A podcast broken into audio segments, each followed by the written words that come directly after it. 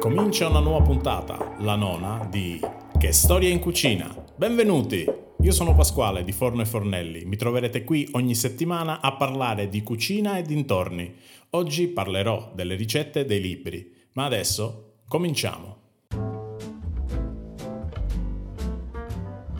Il tema della puntata sono le ricette che spesso troviamo descritte nei romanzi. Queste servono allo scrittore sia per inquadrare un periodo storico e sia per farci immergere nel mondo da lui creato o descritto. Mangiare è indispensabile e lo facciamo più volte al giorno, quindi è anche un modo per far immedesimare il lettore. Se nei classici il cibo era una parte marginale del romanzo, verso la fine degli anni Ottanta il tema è diventato centrale e di moda. E i protagonisti dei libri sono diventati i cuochi, i critici culinari, pasticceri, eccetera.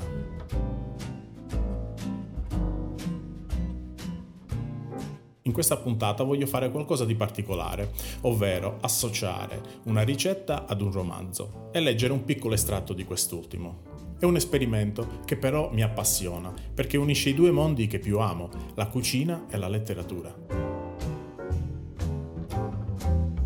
Partirò con un brano che i più giovani riconosceranno al volo dai nomi dei protagonisti.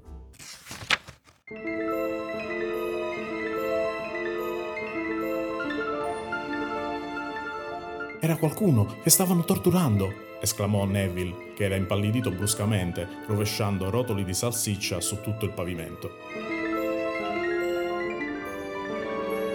Dovrai vedertela con la maledizione Cruciatus. Non dire sciocchezze, Neville, è illegale, disse George. Avete riconosciuto i personaggi? Questo brano è estratto da Harry Potter e il calice di fuoco. Una piccola curiosità, le salsicce ricorrono tantissime volte durante la saga, incredibile. Immagino questi involtini come dei rustici, quindi dei finger food fatti con la pasta sfoglia, con dentro salsiccia sbriciolata e rape. Mi viene l'acquolina solo a pensarci. Passiamo a qualcosa di più nostrano. Andiamo in Sicilia. A Vigata c'è un commissario che ha anche una buona forchetta, il mitico commissario Montalbano. Questo brano proviene da Il cane di terracotta.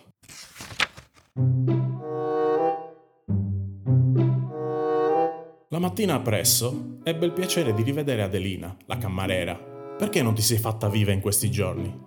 Capicchi, capicchi, alla signorina non ci piace dividermi casa a casa quando c'è Ida. Come hai saputo che Livia era partita? Lo seppi in paesi. Tutti a Vigata sapevano tutto di tutti. Che mi hai accattato? Ci faccio la pasta con le sardi e pissecunnu purpi alla carrettera. Squisiti ma micidiali. Montalbano l'abbracciò. Pasta con le sarde è un tipico piatto siciliano, con tutti i sapori di questa magnifica terra. Le sarde, l'uvetta, le mandorle, i pinoli, lo zafferano e il finocchietto selvatico, un tripudio di sapori.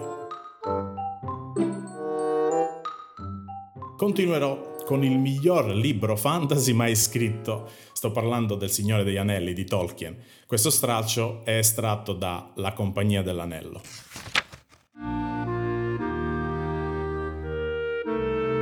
Arrivarono un paio di altri hobbit appartenenti alla grande famiglia della fattoria e poco dopo erano tutti seduti a tavola.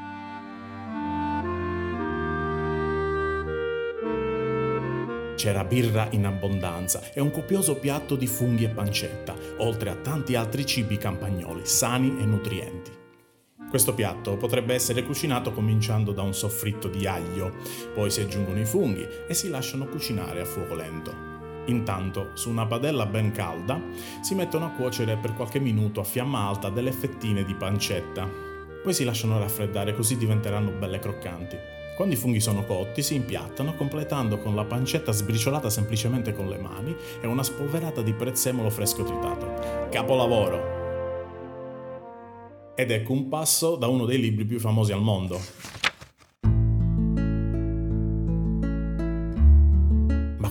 Zuppa fumante arrivò, il mistero di come una vongola potesse sfamare un uomo fu piacevolmente svelato. Oh, amici cari, statemi a sentire. Era composta da piccole e succulente vongole, non più grandi di una nocciola, mescolate a gallette, a maiale salato tagliato a pezzettini. Il tutto condito con burro e abbondantemente insaporito con sale e pepe. Hai riconosciuto il passo? È Moby Dick di Herman Melville, praticamente una ricetta che si può riprodurre leggendo il brano come se fosse un libro di cucina. Vorrei concludere questo breve excursus con Gabriel Garcia Marquez, che, in amore ai tempi del colera, scrive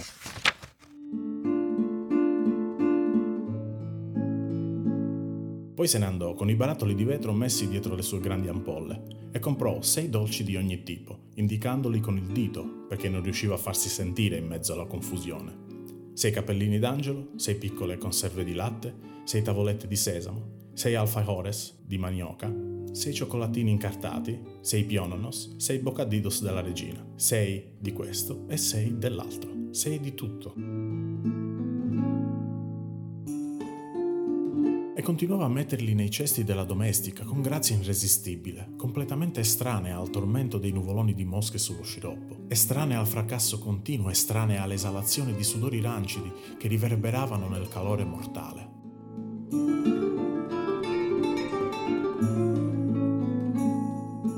Qui eh, mi soffermo sugli alfajores, che vengono menzionati anche nell'altro capolavoro di Marquez, Cent'anni di solitudine. È un tipico dolcetto sudamericano composto da due biscottini tondi che come un panino contengono fra di essi una farcitura che può essere marmellata, confettura o il più tradizionale dulce de leche, una crema a base di latte e zucchero tipica del Sud America.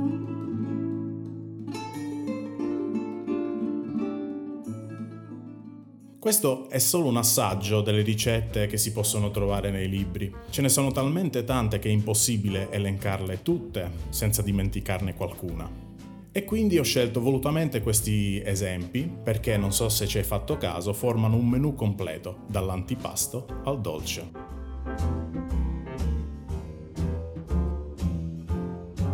Se questo esperimento avrà successo è possibile che possa ritornare sull'argomento ma dopo tutte queste storie non può certo mancare la storia a tema della puntata.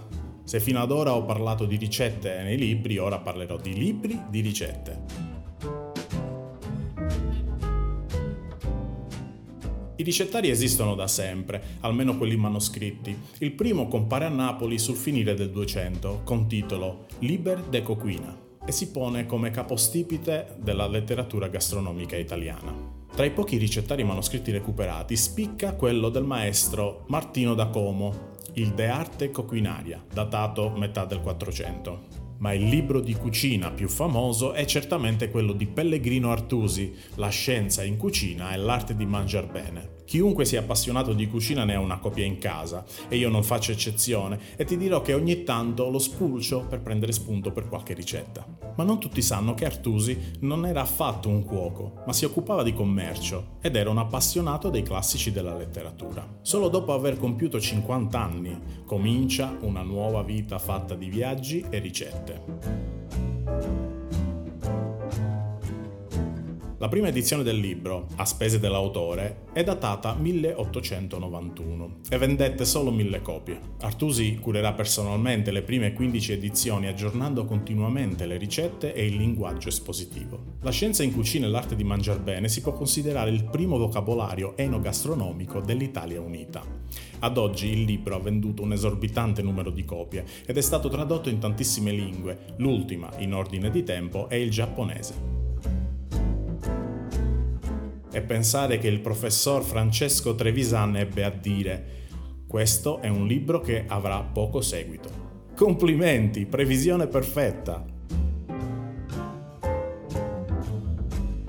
Siamo arrivati alla fine della puntata, spero che ti sia piaciuta e che ti possa essere utile. Se ti va, fammi sapere cosa ne pensi o di quale argomento ti piacerebbe che parlassi. Lo puoi fare scegliendo il tuo canale preferito tra quelli indicati nell'info box. Non mi resta altro da fare che darti appuntamento alla prossima settimana per un nuovo episodio di Che storia in cucina!